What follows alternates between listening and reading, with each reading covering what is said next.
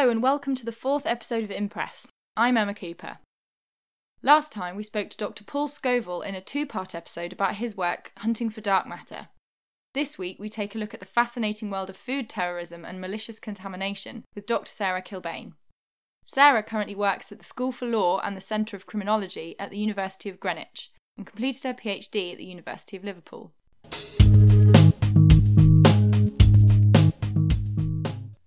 Looking at your thesis and published work, it's safe to say you work in a very interdisciplinary field. You look at crimes of poisoning, product tampering, and food terrorism. Can you summarise all the fields that you work in? Sure. The field that I, I, I, work in is broadly in an area that combines elements of criminology, psychology, a little bit from other social sciences as well, and statistics and mathematics.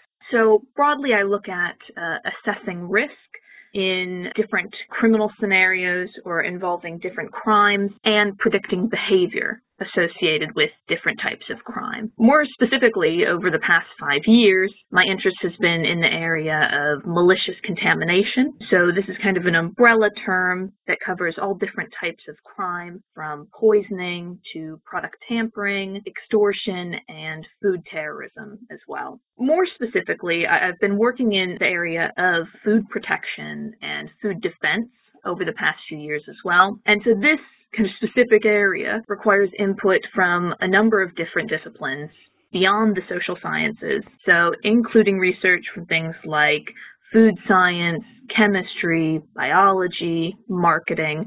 So a lot of different areas coming together, feeding into this research. Could you elaborate on this part of your work a bit more? Is it related to criminology? Yeah, yeah, yeah. Links in in a couple of different ways to criminology. One of the things in criminology when we're talking about crime is we have to start by defining what we mean when we're talking about these different kinds of crime. And so this is what uh, the paper I've recently published with my co-author Margaret Wilson is on defining and sort of delineating between poisoning and product tampering. So it's something that on the surface appears quite obvious. You know, most people can come up with a clear definition to them of, of what a poisoning would look like, what product tampering looks like. But there's actually a lot of overlap between these two crimes. And so when we have trouble differentiating between criminal acts like this, it can be difficult for researchers to look into these crimes in more depth, but it can also be difficult for law enforcement when they're looking at investigating these sorts of cases and, and understanding what types of behavior are associated with these different crimes. So, a really broad spectrum of criminal research. Can you also explain the psychological aspects of what you do? Sure. My background initially is in psychology and specifically in forensic or investigative psychology. And so when we're looking at a specific type of crime, in this case looking at cases of malicious contamination or, or poisoning and product tampering, it's really important to understand what the behavior of these different perpetrators are and what kind of behaviors we see for those engaging in this type of crime. So why do these individuals target certain victims or go after certain corporate targets or government targets? And, and what do their actions say about their thought process, their planning process, what they know going into these types of crime, and also what they would like their outcomes to be. So, so what they're after, what, what kind of their motivation is. And so this links into not only predicting what outcomes will be in certain cases, so understanding when a case is likely to be a threat or a hoax alone versus when a case is likely to progress to potential harm, but also kind of working backwards and potentially involving offender profiling as well. So understanding uh, what the typical profile of a poisoner is or what the typical profile of a product tamperer is. Wow, this is so interesting. Uh, and now the technical part, the mathematical aspects of your work. Where does this come in? The technical part comes in in that I, I personally come from sort of a more positivist tradition. So I'm, I'm really interested in quantitative analysis and what we can do with statistics to really understand criminal behavior. So I, I've used a number of different techniques some that have previously been used in the criminological or psychological literature, but also some that I've kind of borrowed from, from neighboring disciplines as well. So I've used things that you might see commonly like time series analysis and some multidimensional scaling and unfolding techniques, but also the fitting of data to models that mimic randomness or show randomness in the data, and also some Bayesian statistics and Bayesian model building as well, which, which really focus on determining probabilities of, of future events occurring. With the mathematical modeling and, and the kind of techniques I've used, really I, am I'm, I'm not anywhere near a mathematician. I, I've, I just have sort of an interest in math and like a lot of social scientists, I started out primarily looking at null, uh, null hypothesis significance testing, kind of answer the questions that I've had uh, about my data. And I've sort of slowly drifted more towards a Bayesian way of thinking. So using Bayesian statistics, Bayes theorem, and, and Bayesian model building to kind of answer the questions that I have. You said some of your work focuses on the likelihood of threats of food terrorism. That also sounds fascinating. Could you explain a bit more about that and how the different areas of your work feed in? Yeah, sure. So this is a project that I'm just starting work on, and so I'm kind of in the very early stages. But it does go back a little bit to what I was just talking about in regards to Bayesian model building.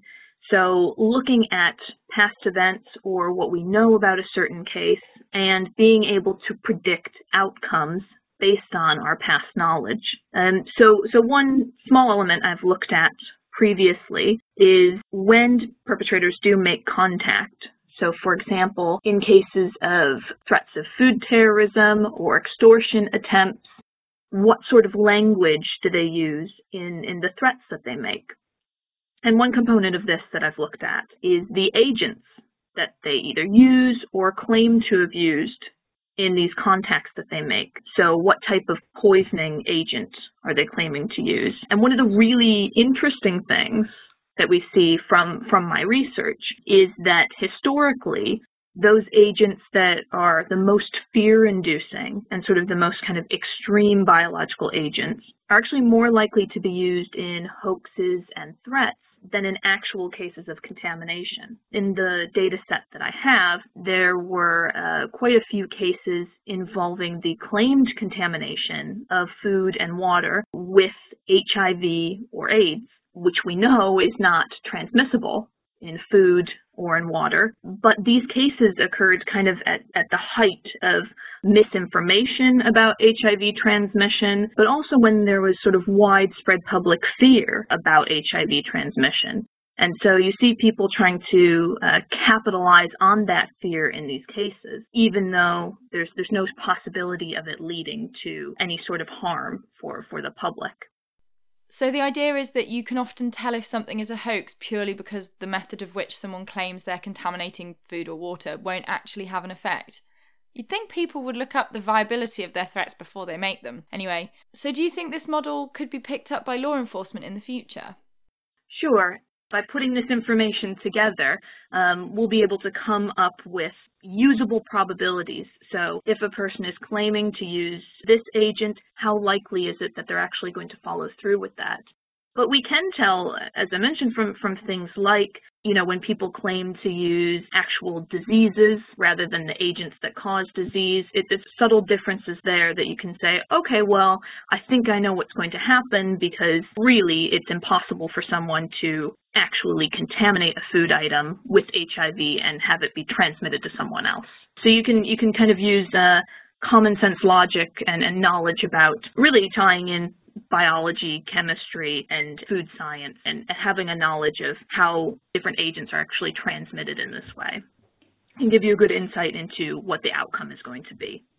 Okay, so where do you get this information from? Is it in the media, through databases, crime logs? Is it reliable? And obviously, it's a new field, so there might not be standard ways of, of collecting this information. Yeah, one of the issues with research in this area is that, especially with my research, a lot of it has been based on open source data. So that's data that has been taken from media sources, from government reports, uh, and conviction data, but also some information uh, taken from academic journal articles in other areas.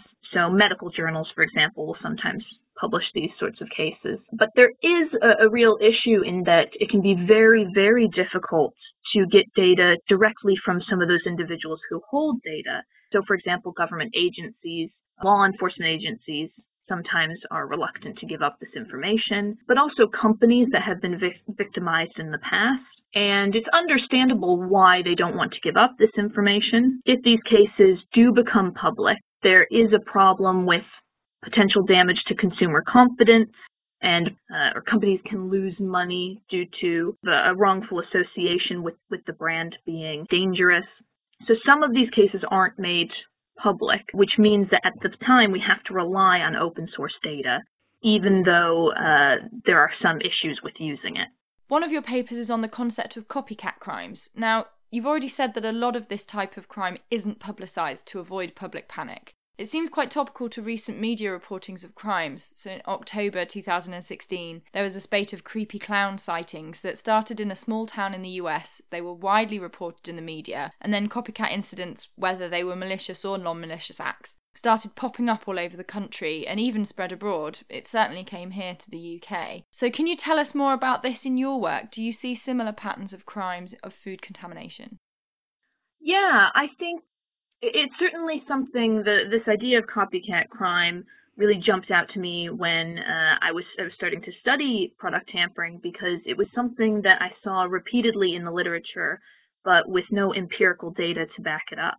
So there were a lot of examples, uh, sort of like this kind of creepy clown phenomena of um, seeing, for example, of, of uh, baby food being contaminated in one location with broken glass, and then it spreading to other locations, um, spreading from the UK or from the US to the UK, and seeing different cases spring up that are very similar in, in different areas. And so actually when we when we start looking at copycat crime, or the term contagion is sometimes used, especially when it involves terrorism, we see a number of crimes where there is empirical evidence to show that these kinds of criminal activities can be contagious or spread through time and from location to location. So there's been studies on things like aircraft hijacking, where we see that um, more successful or successful aircraft hijackings are likely to spawn future hijackings. We also see contagion effects with things like international terrorism, but also things like arson, military coups, riots. So a number of different forms of violence, both political and apolitical. In this kind of same vein, uh, another example kind of following nicely from the, the creepy clown phenomenon is uh, especially in, in the United States in the 1970s and 1980s, there was this widespread fear uh, about something that has been coined Halloween sadism. I heard about this. Wasn't it something about reports of contaminated Halloween candy? So children were told only to take packaged trick or treat offerings rather than homemade ones? Yeah, so really there's this idea that uh, when children go trick or treating door to door, um, that they're going to pick up an item of candy that's had, uh, you know, poison put in it somehow. Or a famous example is uh, razor blades put in apples. Um, and, and so this became something that a lot of parents warned their children about, that there were actually kind of warnings and advice published in local newspapers across the U.S. But when actually you look at the data, um, and this is from a study by Best and Horiuchi, uh, if anyone's interested in, in, chasing it up. They looked at cases of Halloween sadism over a 25 year period and found that while there were 76 cases that they found reported, only two of them actually resulted in any serious harm. And actually, those two cases resulted in death. But actually, these cases were linked back eventually to family members and not sort of the random stranger who just wants to terrorize children by putting something terrible in their candy. And, and so it, it's quite interesting because you see this hype and fear surrounding an incident like this and potentially a lot of copycat cases for people who want to be involved in this type of criminal activity, but they don't really fit in with what is actually happening.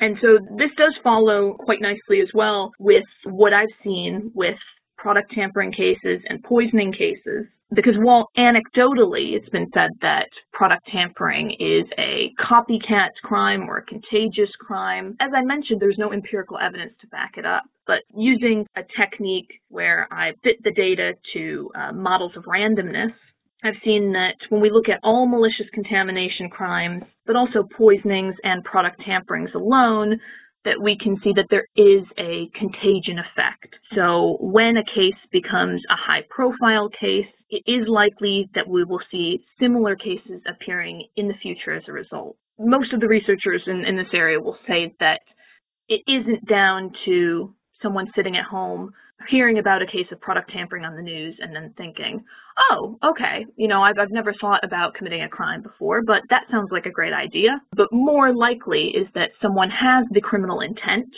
so they're already planning to do something. And then hearing about a case like this gives them inspiration for what to do and how to do it. That was Dr. Sarah Kilbane. Sarah has written a blog for us where you can learn more about her work and upcoming publications, as well as how she got into this field of research. Link in the episode description. This episode was produced by Emma Cooper and Rhianna Goozee. Our theme music is Blanks by Podington Bear. Luka Morrell has drawn an illustration, which is this week's episode art. Link to her work and the illustration in the episode description. This is the Impress podcast. Thank you